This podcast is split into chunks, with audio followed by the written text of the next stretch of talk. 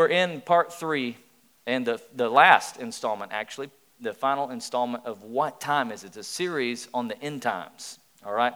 And we're talking about, like, G- Jesus is fitting to come back, y'all. He's, he is, he's coming soon, and we're, we're talking about that. So, uh, over the past couple weeks, um, that's been our main focus. Like, he's coming back, so what do we do? Week one, I talked about Jesus is coming back. We talked about the rapture, something we don't talk about a lot in church these days. We talked about that. Last week, Pastor Caleb talked about how to understand the end times and what do we do? Like, what do we do in response to that? One of the things he said that has stuck with me all week long was, We are God's plan A. Like, we, there is no plan B. Did y'all hear it? There's no plan B. Like, if not us, then who? We're, we're God's plan A. Today we're going to talk about the great falling away that the Bible talks about. Paul prophesied about it in Second Thessalonians. But um, here's the thing we don't know the dates or the times, right? So if somebody has tried to tell you uh, that Jesus is coming back at a certain date or time, it, he, he's not because he, Jesus himself said, Nobody knows the day or the hour, the day or time. Not even Jesus himself knows, only the Father. So we don't know dates and times, but we know signs and seasons, right? And so we've got we've seen a lot of signs, and we're in a, some seasons right now where God's showing us some things. One of the things I love that I get a kick out of is church signs. Y'all know because they're informational yet corny, right? Like like seven days without prayer makes one week. W E A K. I see. Yeah, thank you. Thank you for that. Play on words, right? God answers email. Thank, thank you. I, man, I appreciate that. Now, so today's message ain't going to be funny, all right? So I love church signs, and I thought I'd just share a few church signs with you that I get a kick out of uh, because the rest of the message is it's not going to be funny. All right, so let's take a look at, at a couple of them. Um, how do we make holy water? We boil the hell out of it. yeah. Uh, I love that one. They asked me to change the sign, so I did. Uh, pro- prophecy class canceled due to unforeseen circumstances. Um, whoever stole our AC units, keep one. It's hot where you're going. That's bad right there. Get behind me, Satan. Uh, free beer. Just kidding. Jesus on Sunday. Man, what, what's up with that? Uh, Jesus is the rizzle for the sizzle. Jesus is the rizzle for. Okay, a little explanation for those of you who might be offended right now. Uh, the King James Version does use this word. I'm just saying, it's a biblical word. Jesus rode this into Jerusalem. And in COVID days, you better keep yours at home, right? Uh, oh, now, now this next one. Okay, this next one. Uh, don't let your worries kill you. Let the church help. Are you, who put these up? Like, what is? Bring your sin to the altar and drop it like it's hot. This is awesome. Best sausage supper in St. Louis. Come and eat Pastor Thomas Pressler. I don't know. Uh, there's, there it is. God answers an email. Okay. Now, I think this next one I got to give you a little bit of explanation on because um, this comes from Huntsville, Alabama, where we used to live. And there was a gentleman's club in Huntsville called the Pink Pony. Okay. And uh, so a church down the street put a sign up that said, Jesus is coming back on a white horse, not a pink pony. so, in lieu of today's message on the return of Christ, the end times, I thought this one was appropriate to end on. He's coming back, y'all, and he's coming back on a white horse, right? So I'm pumped about that. Or you can take that off the screen. We all needed a little bit of laugh, a little bit. Hey, merry heart does good like medicine, right? So um, there's a lot of signs. God has given us a lot of signs about the end times. And so one of the questions asked is, well, what do I do? I mean, if Jesus is coming back, then then what do I do? Like if he's coming back, then should I be saving for retirement? Should I be doing all this stuff? And here's what I would say. Knowing that Jesus is coming back, You need to plan like he's not coming back for 100 years. And what I mean by that is graduate high school, go to college, get a degree, uh, marry somebody, right? Get married, have kids, build your career, build your family, st- build your 401k, plan to retire one day and travel the world, plan to do all of that, that that you have in your heart. Plan it, but live like he's coming back right now.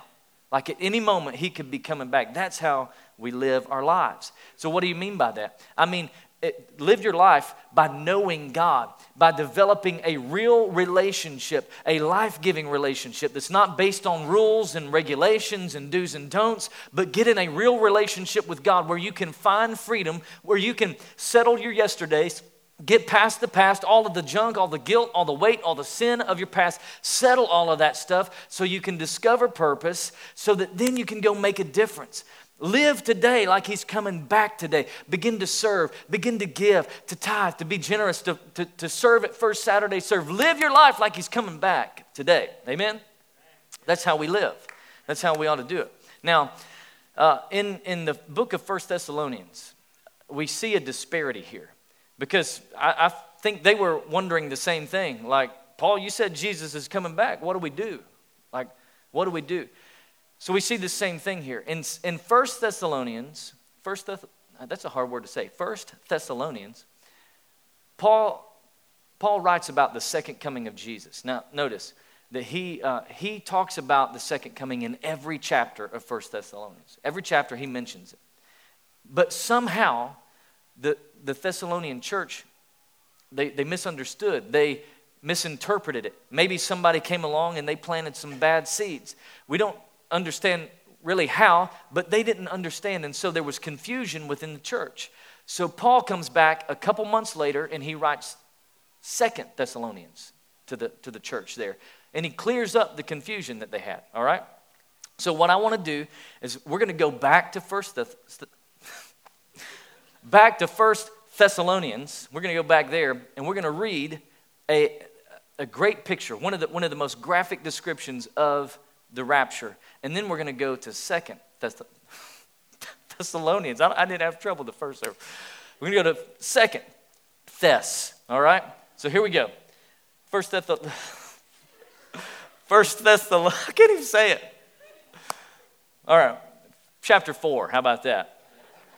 The first one, according to the Lord's word. Now, whose word? Who's the Lord? Jesus. Okay? We tell you that we who are still alive and are left until the coming of the Lord. Now remember, how is he going to come back? The same way that he went up, right? He's going to come back the same way he went up. Those of us who are left, who are left until the coming of the Lord, will certainly not precede those who have fallen asleep. Okay? For the Lord himself is going to come back down to earth the same way that he went up, with a loud command, with the voice of an archangel, with the trumpet call of God, and the dead in Christ will rise first. Those who've gone on before us will be raptured first. Verse 18 says, or verse 17 rather, after that, we who are still alive and are here, we're left here, will be caught up. Everybody say caught. Okay, this word caught is where we get rapture. Uh, the, the, the Greek word is harpazo, it means to be suddenly snatched away. We get the word rapture from the Latin word rapturo, okay, and that comes from caught. So the, the Bible doesn't say rapture anywhere in it, but the theology, the wording behind it is right here. Be caught up, be suddenly snatched away, there one moment, gone the next. Will be caught up together with them in the clouds. All right, notice this. Where are they going to go? In the clouds to meet him in the air. And so we will be with the Lord forever. Okay, this is one of the most graphic pictures of the rapture. And Paul says, Hey, because this is going to happen, y'all, encourage one another. The time is coming. Encourage one another. Encourage one another. Now, they were confused about that. Something happened along the way, and there was misunderstanding.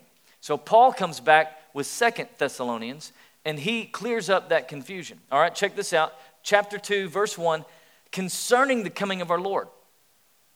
All right? Concerning the coming of our Lord Jesus Christ and us being gathered, there's, there's another picture of it. Gathered to Him, we ask you, brothers and sisters, to not become easily unsettled. Hey, don't be alarmed by this, guys. Jesus is coming back, but don't, don't live afraid. Don't live in fear. Yes, he's going to split the eastern sky sometime, but don't be worried about it. Don't be alarmed by teaching that was allegedly from us. I, I, what he's saying here is some people came and they gave you a prophecy or a word or a letter, and they told you that the rapture had already happened. It hadn't happened yet, guys. And even some people, they quit their jobs and, and, and they were just waiting. They thought Paul like meant he's coming tomorrow, and so they, they were just waiting around, quit their job, just kind of hanging out. All right, Jesus, when you coming? And so he's trying to clear up all this confusion that, that he's coming tomorrow or that like, like he's already come. And he, he goes on and he says in verse 3 Don't let anyone deceive you. Okay, don't let anybody tell you he's already come or, you know, I know when he's coming. Don't, don't follow that. For that day, some translations uh, actually capitalize the word day because it's talking about the day that he returns, the, the rapture. That day will not come until the rebellion occurs. Everybody say rebellion. Okay, some translations use the terms falling away. There's going to be until the falling away occurs and the man of lawlessness, this is the Antichrist, is revealed to the man, uh, the man doomed to destruction. Now, hold up just a second. He says the, the day will not happen, the rapture will not happen until the rebellion occurs, until the falling away. So let me explain what this is. The, the Greek word for rebellion is apostasia. It's where we get the word apostasy. It simply means an abandonment, a turning away of the truth. Now, could you look around our world today and see that there is an abandonment, there is a turning away of the truth? Well, what's truth? This is the truth. And there are people turning away from it. Okay? So, uh, he's not, Paul is not saying that there's going to be, that devout Christians are going to fall away. Could be that some, that happens but as people who claimed to be a Christian, who believed and who professed Jesus as their Savior, but they rebelled against the Word of God. They turned away from the Word of God, from truth, and they went after other things. And so Paul says uh, in, in verse 4, he says, The Antichrist, he will oppose uh, and exalt himself over everything that is called God, uh, that is worshiped so that he sets himself up in God's temple, and here's what he does he proclaims that he's God. That's what the Antichrist is going to do. So, there's a couple things I want to talk about today. I want to talk about what's going to happen before the rapture, at the rapture, when Jesus comes back, and after the rapture, okay? So, Jesus is coming. How do we know when it's getting close? Number one, there's going to be a worldwide rebellion against God. Well, how do you know, Pastor Ben? Because Paul prophesied it. There's going to be a turning away, a falling away, a, a, a an apostasy where people say what, what they used to believe is true is no longer true. They, they fall away from God. And that happens, okay, that happens in two ways. Number one, it's a falling away or a rebellion in the world okay, outside of the church. It's a rebellion out in your workplace, out in your neighborhood, out in public institutions. In fact, let me say it this way in 1976, 38% of Americans believed that the, the Bible was, was the literal Word of God. 38% in 1976. 40 years later, 2017, this is, this is crazy, 24% believe that the Bible is the literal Word of God is 12% in 40 years. That's a falling away, if you ask me. That's, that's, a, that's a number too, too large to say, oh, well, that's just kind of strange. Church attendance it, uh, over the last decades has decreased rapidly. So come on.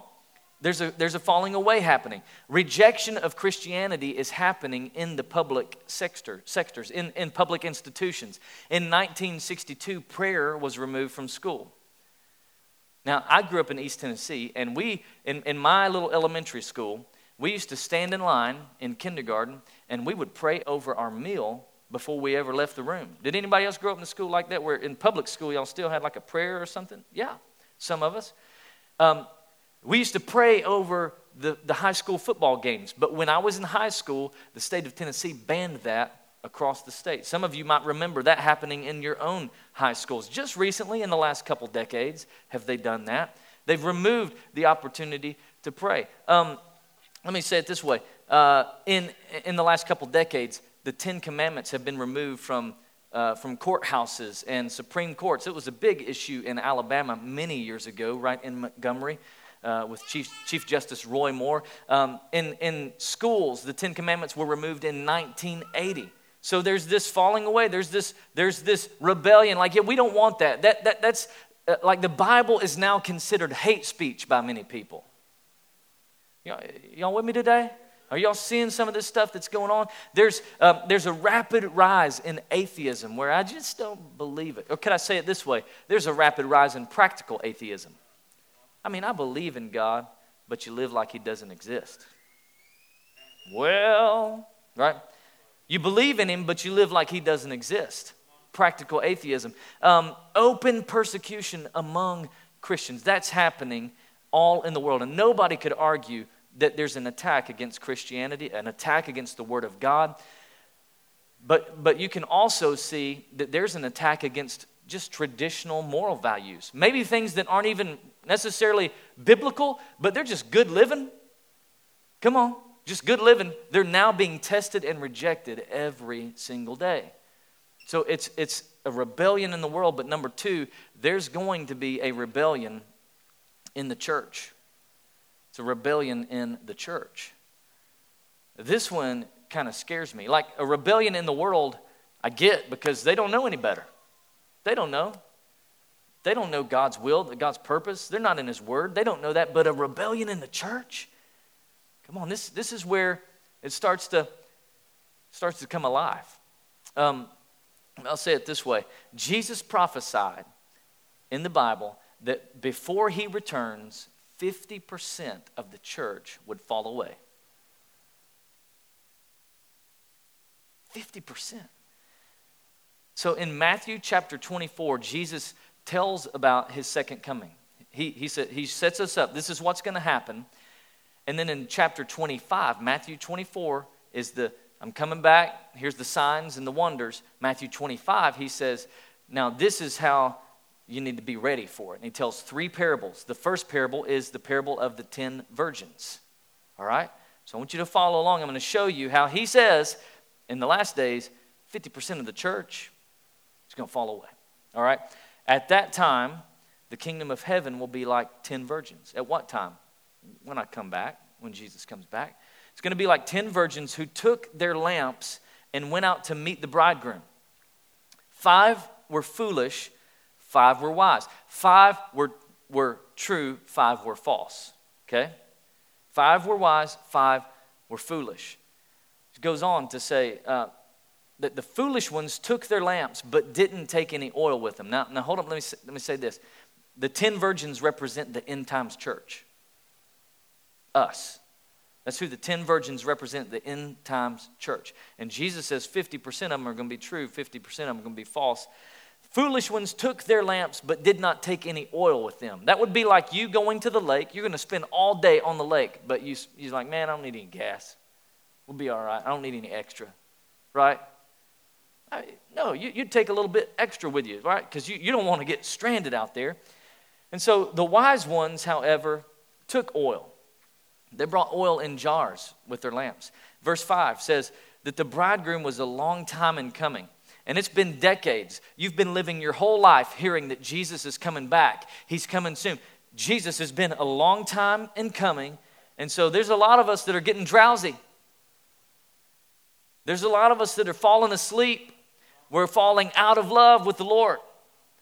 Eh, eh, we, have gotten drowsy. We're falling asleep. That's what happened to the, to the virgins. And verse 6 says, At midnight, the cry rang out. At the midnight cry, We'll be going home when Jesus steps out. Y'all remember that song? Used to freak me out every time somebody was singing. I'm like, Jesus coming right now. Where's he at? Right? I got, I was scared, right? He was going to come back any minute.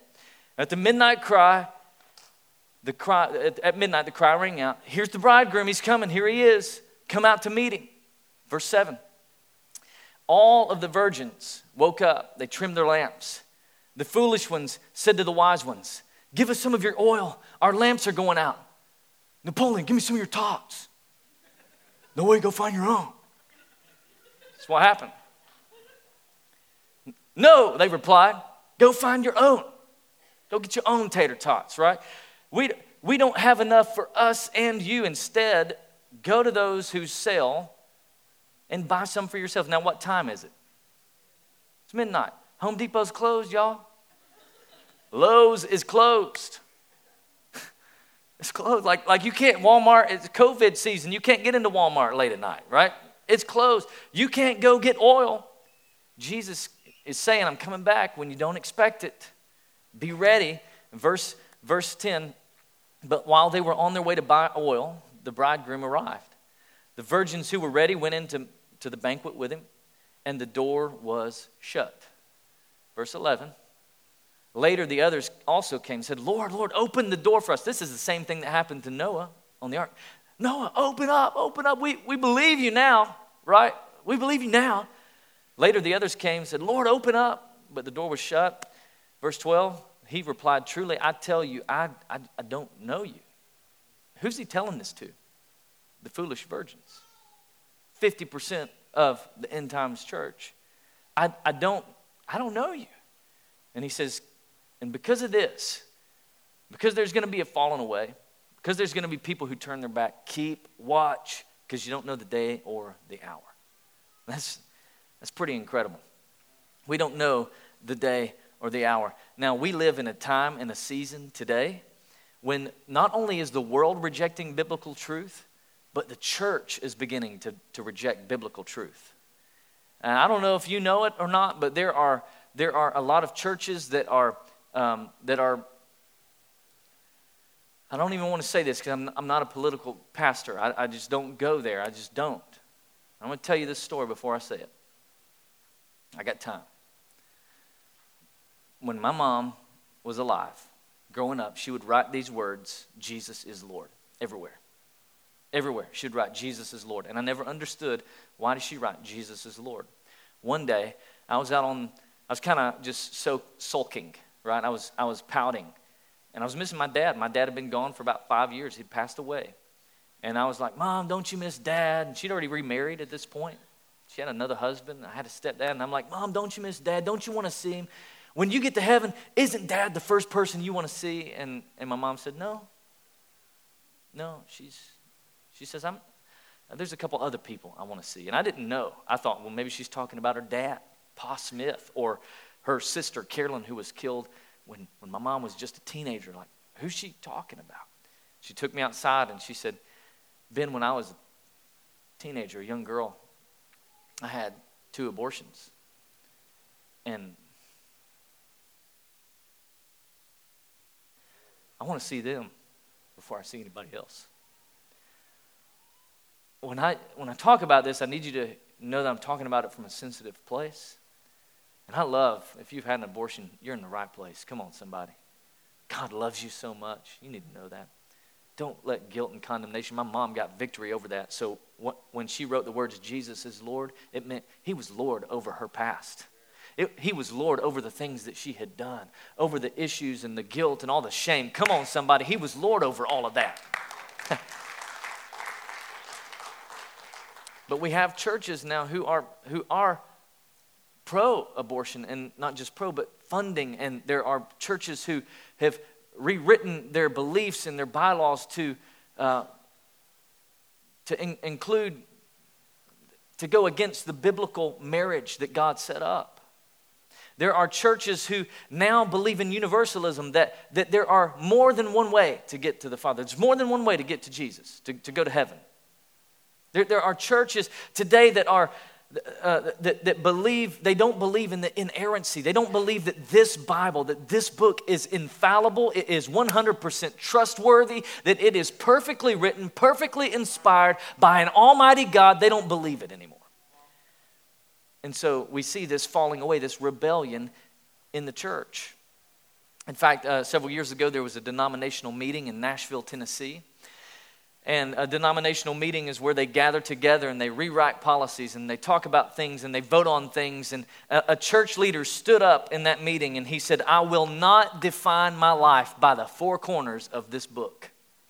It is time for another testament to be written that is more up to date and that is, uh, and, and that is uh, written for the times that we are living in, to which there was a thunderous applause. Churches, denominations are beginning to fall away. In fact, there's a study by Barna that says only 51% of pastors have a biblical worldview. Only 51% of pastors believe that this is the true word of God. And can I just tell you today that if you think, if you're here today and you're wondering, I don't, I don't know about the Bible, I don't know, I don't really know if it's true, if it's trustworthy, uh, but I love Jesus. If you think there's any part of this book that you can't trust, then you can't trust any of it. If there's one part that you think might be inaccurate, then you can't trust any of it. Come on, somebody. If you're going to throw out one part, just throw out the rest. Let's sell everything. Let's get a refund on what we've given to this church and let's go party it up because it really doesn't matter. I'm, really, come on. But it's true. Are you with me? That it's true, that it's 100% inspired by God. It is. 32%. This is, this is a recent statistic that since March of this year, since COVID, 32% of professing Christians have stopped attending church altogether. 32%. C- could it be? I don't know. Could it be? Maybe that's part of the falling away. I, I just, you know, I don't want to watch online. Don't want to wear a mask to church. I don't want to do this, do that. I'm just, you know, I'm just going to hang. I, I love Jesus, you know, but I'm just going to hang out. Yeah, you know, Pastor, we're not really coming to church right now. You know, we're just being cautious. Oh, but I saw you at the pool last week, man. Am I, am I stepping on people's toes? Just a little bit. Got to look over there. She's the Holy Spirit for me sometimes.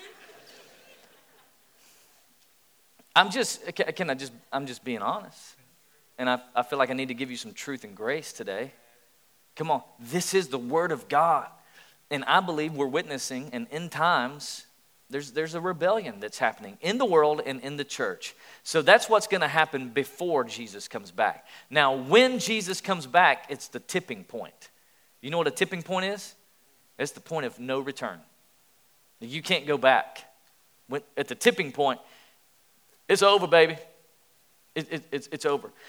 And so in Second Thess- there it is again. Second Thessalonians, I'm talking fast, I think that's why I can't having a hard time. Second Thessalonians 2 5. Don't you remember that when I was with you? So Paul's talking here, same passage. Don't you remember when I was with you? I used to tell you these things. I used to teach you about the end times. Y'all remember that? And and I would teach you, and he says, now, now you know what's holding him back. He writes this to us like we know what he's talking about. You know what's holding him back. What are you talking about, Paul? so that he may be revealed at the proper time. Who, who is he? It's the Antichrist. You know what's holding him back, what's holding the Antichrist back. And so, here, what is it? He tells us, verse 7 For the secret power of lawlessness, the Antichrist, the, the rebellion, the work of the Antichrist, it's already happening.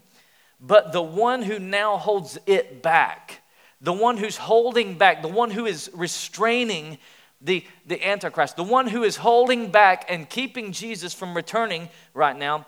Um, but the one who holds it back will continue to do so. He's going to keep doing it until, until he is taken out of the way. What does that mean? Let me tell you something today. The, who's, who's the one that's holding it back? The Holy Spirit through you. The Holy Spirit through the local church. That's what's restraining the end times. That's what's restraining Jesus from coming back and the Antichrist from taking power. It is the Holy Spirit working through you. It's a group of people in Wichita Falls, Texas, who love Jesus, who love His Word, who's making a difference in their community, who's restraining the forces of darkness, restraining the, the work of the Antichrist, who is, who's anxiously waiting for the return of Jesus so that when that happens, listen to me, when the church is removed, what happens? I'll show you in just a second. Um, verse 8. Verse 8 says, Then, when, when the Holy Spirit and the local church is removed, then the lawless one will be revealed. Pastor Ben, who's the Antichrist? I don't know. But let's make a top 10 list. No, not really. I'm just kidding. I don't know. And I don't really don't think it's for us to know. I don't really don't think it matters. Because we ain't gonna be here. You know what I'm saying? Like, we gone. And then the lawless one will be revealed. When's the lawless one revealed? When the church is removed. Are you following me? Okay, there's I'm trying to show you something here that's pretty powerful. Antichrist is revealed when the church is raptured. Whom the Lord Jesus, the Lord Jesus is going to overthrow the Antichrist with the breath of his mouth, y'all. Like, that's pretty awesome that Jesus can just defeat the Antichrist with just like, whew, blows him over and, and destroys him by the splendor of his coming. Now, let me tell you something. The lawless one won't be revealed. The Antichrist won't be revealed till we are raptured, till, till we're taken out of the way. But when the rapture happens, when the church is removed, I guess I should say when the 50%, uh, you know, the good side of the 50%, you know, when we gone, when we're out of here, it's the tipping point. That's what allows the Antichrist to come in in judgment on the earth. Now, I want to show you something, two examples of the rapture that Jesus talks about. This is Luke. A couple weeks ago, we read, from, we read from Matthew 24 of Jesus' account of the rapture. This is Jesus in Luke. Now, I want to show you some stuff. We're talking about when Jesus, when he comes back, it's the tipping point, okay? Luke 17, 26, just as it was in the days of Noah, so it, it'll also be in the days of the Son of Man. People were eating, they were drinking, they were marrying, they were being given in marriage. It was business as usual. Life was good, the economy was great, people were buying and selling. It was, it was good times, right? And then the flood came and destroyed them all. Okay, Noah entered the ark, and then the flood came. So guess who didn't get destroyed in the, in the flood? Noah. Noah didn't get destroyed in the flood. Okay, he goes on. It was the same in the days of Lot. People were eating, drinking, buying, selling, planting, and building. It was good. The new Starbucks had just opened and things were so, man, it was awesome. New development, great. It, it was the same. It, and, then, and then it says, but the day Lot left Sodom, fire and sulfur rained down from heaven and destroyed them all. Hold up. When did it happen? When Lot left. Was Lot there? He was gone. He was removed, rescued and he didn't experience the judgment. Jesus says it's going to be the same way. Verse 30 says, It'll be just like this on the day the Son of Man is revealed. Just like what? Noah was rescued, judgment came. Can I say it this way? Like Lot, Lot was suddenly snatched away, judgment came.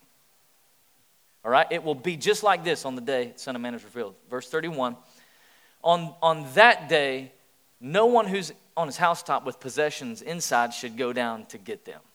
Likewise, no one in, in the field should go back for anything. Verse 32 says, Remember Lot's wife? Like that's the whole verse. Remember Lot's wife?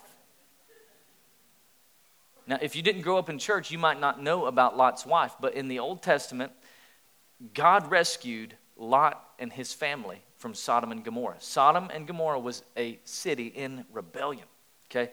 Wickedness, like you wouldn't believe. And God sends angels to rescue Lot and his family. The angels are escorting them out of Sodom and Gomorrah when the angels say, Don't look back. But what did Lot's wife do? She looked back. And what happened to her? She turned into a pillar of salt. See, the Bible's pretty full. It's full of some interesting stories if we'll read it. Like, are you kidding me? Like, she turned into a pillar of salt. Does it, do you think it really means that? I mean, it said it. I just take it at its word, right? turned into a pillar of salt. Why did she turn into a pillar of salt? Because she longed for the world. She wanted to go back. And Jesus is saying, Remember Lot's wife. Hey, don't fall in love with this world. Don't fall in love with the things of this world. Don't fall in love with Wichita Falls. Don't fall in love with, with what your heart is after. Don't fall in love with, with money or traps or, or, or wealth or, or uh, the college degree. Don't fall in love with any of that stuff. Come on, somebody. Remember Lot's wife. And, and he says in verse 33 Whoever tries to keep their life will lose it. You, you, you're trying to go back to the way it used to be. You're trying, God's doing a new thing. You're trying to go back to your old life, and He says you'll lose it that way. But if you lose your life, if you give up your life for the glory and the kingdom of God, you will preserve it if you go all in.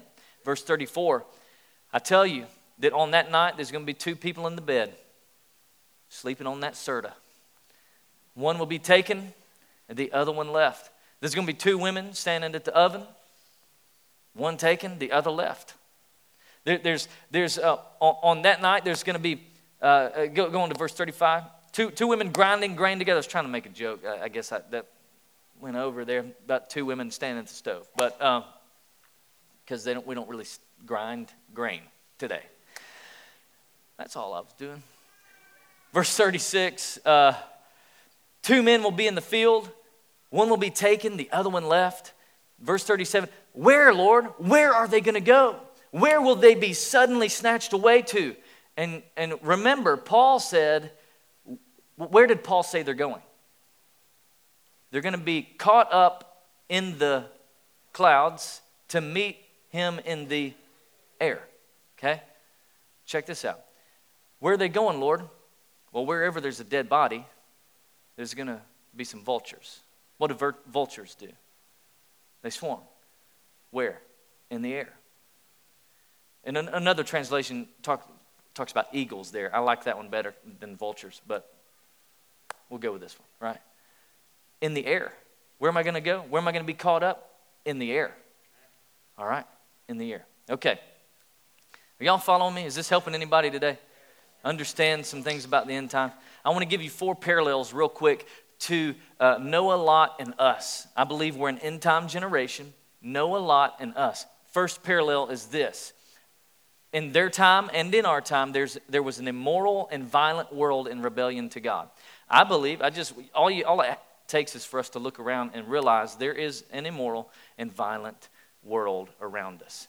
The second thing that was true about their day and our day is that there is a righteous remnant living for God. There's a group of people in Wichita Falls who are sold out believers who cannot wait to help people find and follow Jesus Christ at 4301 Cedar Elm Lane. Man, we're here.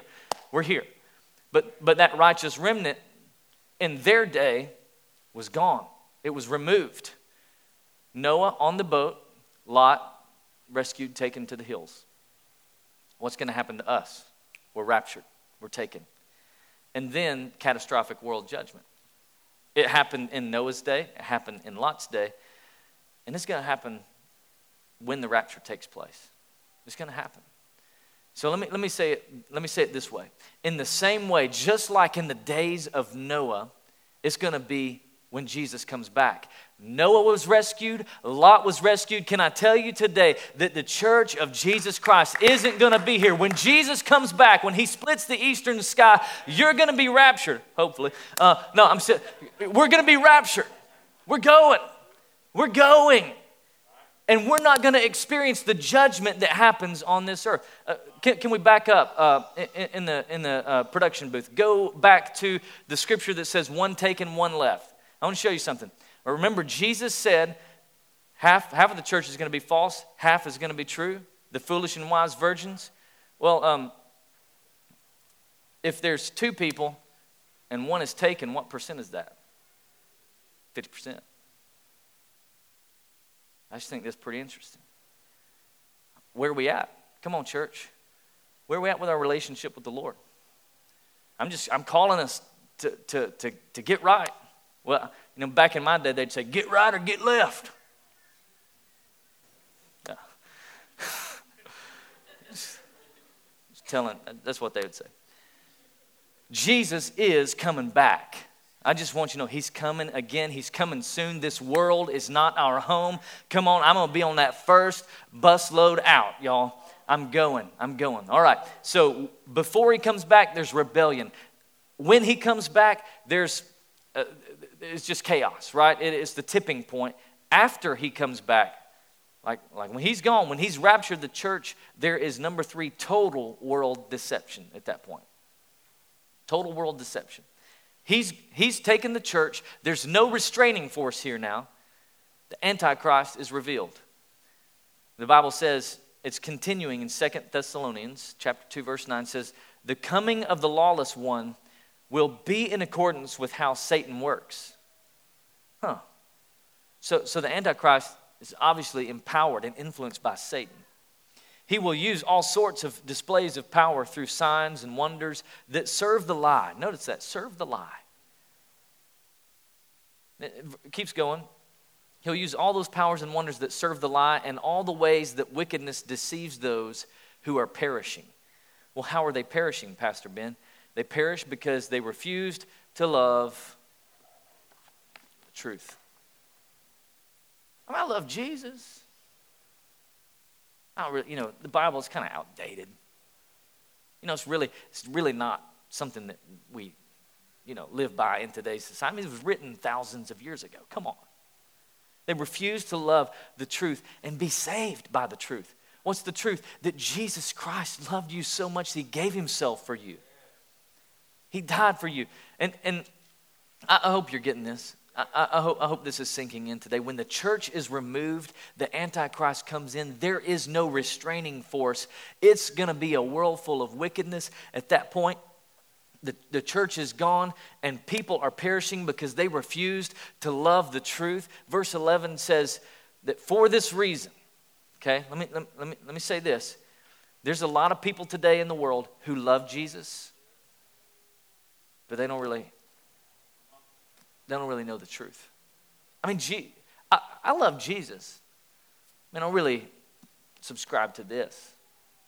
Okay, not only will you be left behind, the, the Bible says that you're going to be full of delusion and you will believe the lie. What's the lie? That the Antichrist is God. You know, all this time I thought going to church, doing, you know, small groups, and I, I thought all that was the real deal, but this guy, he's, he's the real thing. You believe the lie. Verse, verse 12. And so it will be, so, so that all will be condemned. Everybody who doesn't love the truth will be condemned because they didn't believe. They didn't believe. They've delighted in wickedness. I want to I want to close up with this. Um, your relationship with the Bible is a reflection of your relationship with Jesus. Your relationship I'll say it a different way. Your relationship with Jesus could also be a reflection of your relationship with this. It is true. It is 100% true. And you can't love Jesus and not love his word. You can't love Jesus and not subscribe to what this book teaches. It's quiet. So, what do we do? Number one, fall in love with Jesus fall in love with Jesus.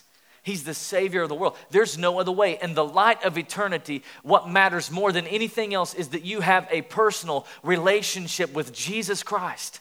That it's not just about rules and religion. It's not just about do's and don'ts. It's not just about duty. It is a desire. It is a hunger and a thirst and a passion to know Him, a life giving relationship. And when you know Him, when you fall in love with Him, then you start to develop that relationship with Jesus Christ. How do I do that, Pastor Ben? How do I get to know Him more?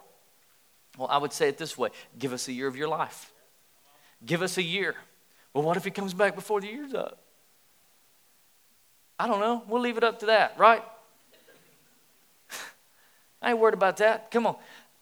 Get in love with Jesus. Develop your relationship with Jesus. Because when you start developing that relationship, when you get in His Word, you'll discover that He has something to say about everything you deal with in this life. And it's not, it's not a book that hits you over the head, it is a book full of grace. It's a book full of truth. You know what truth? Truth with truth without grace is like surgery without anesthesia. But grace without truth is like a bottle with no pills in it. Every time this book comes to you with both truth and grace. Truth and grace. is a book full of grace, and He loves you so much. So I would say, go through the growth track, be baptized. How, how do I develop my relationship with Jesus? Start serving on the dream team. Get in a small group. Take off your mask of pretending and, and acting like everything's good and you don't have any issues because we all got issues. And if you say you don't have issues, that's your issue, right? Take off the mask. Get around some people who will lift you up. Get in the Word. Find out what the Word has to say about your life. Begin to apply it. Come to, tw- to, to seven days of prayer tomorrow. Seven days of prayer. Well, I don't really know how to pray. We'll help you. We'll have resources at the front, prayer guides. We'll, we'll help you in every way that we can to have a life giving relationship with Jesus. But you've got to develop that, you've got to own that. It's not enough to just say, I love Jesus, he's cool. There's more. There's some truth that we've got to apply in our lives. Come on, somebody. All right, number three, share the love of Jesus. Share the love of Jesus. How much do we have to hate people to say we believe in Jesus but not tell them about him?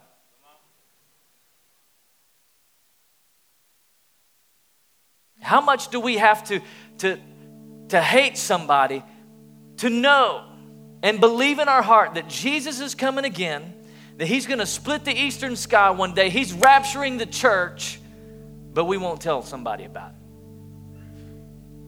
And there's, we could look at it a couple different ways. We could say, well, preacher ain't no use in telling anybody. It's just a 50 50 chance, you know. They, would you see what happens? You can do that yeah, I'm not really going to put myself out there if there's only a 50 50 chance. or you could say, not on my watch. Not on my watch. Uh, no matter what happens, I don't I know there's an end times falling away that's going to happen. I know there's going to be some people who turn their back on Christianity. They turn their back on the truth. They turn their back on the word of God. I know that's going to happen, but I'm not going to let it happen on my watch. I'm going to do everything I can to help people know that Jesus loves them. I'm going to do everything I can to show the marginalized and the vulnerable the hope of Jesus Christ. I'm going to do everything I can short of sin to help people find and follow Jesus Christ. I'm going to do it. I'm going to share the love of Jesus. I'm going to share his love. Amen. Will you bow your heads with me today?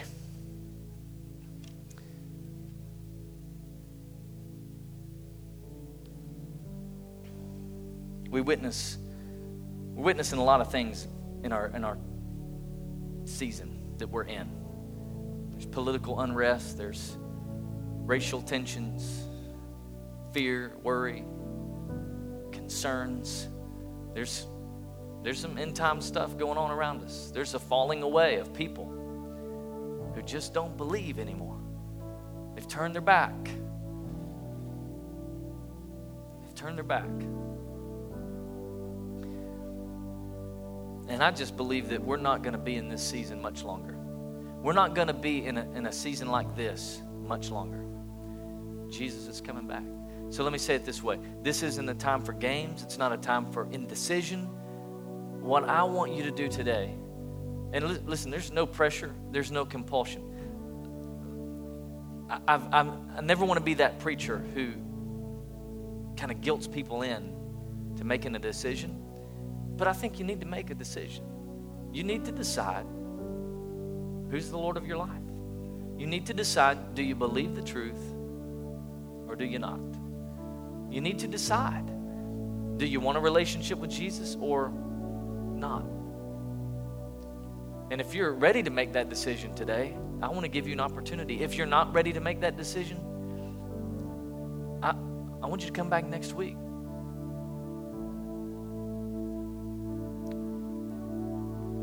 But let me ask it this way if he came back today,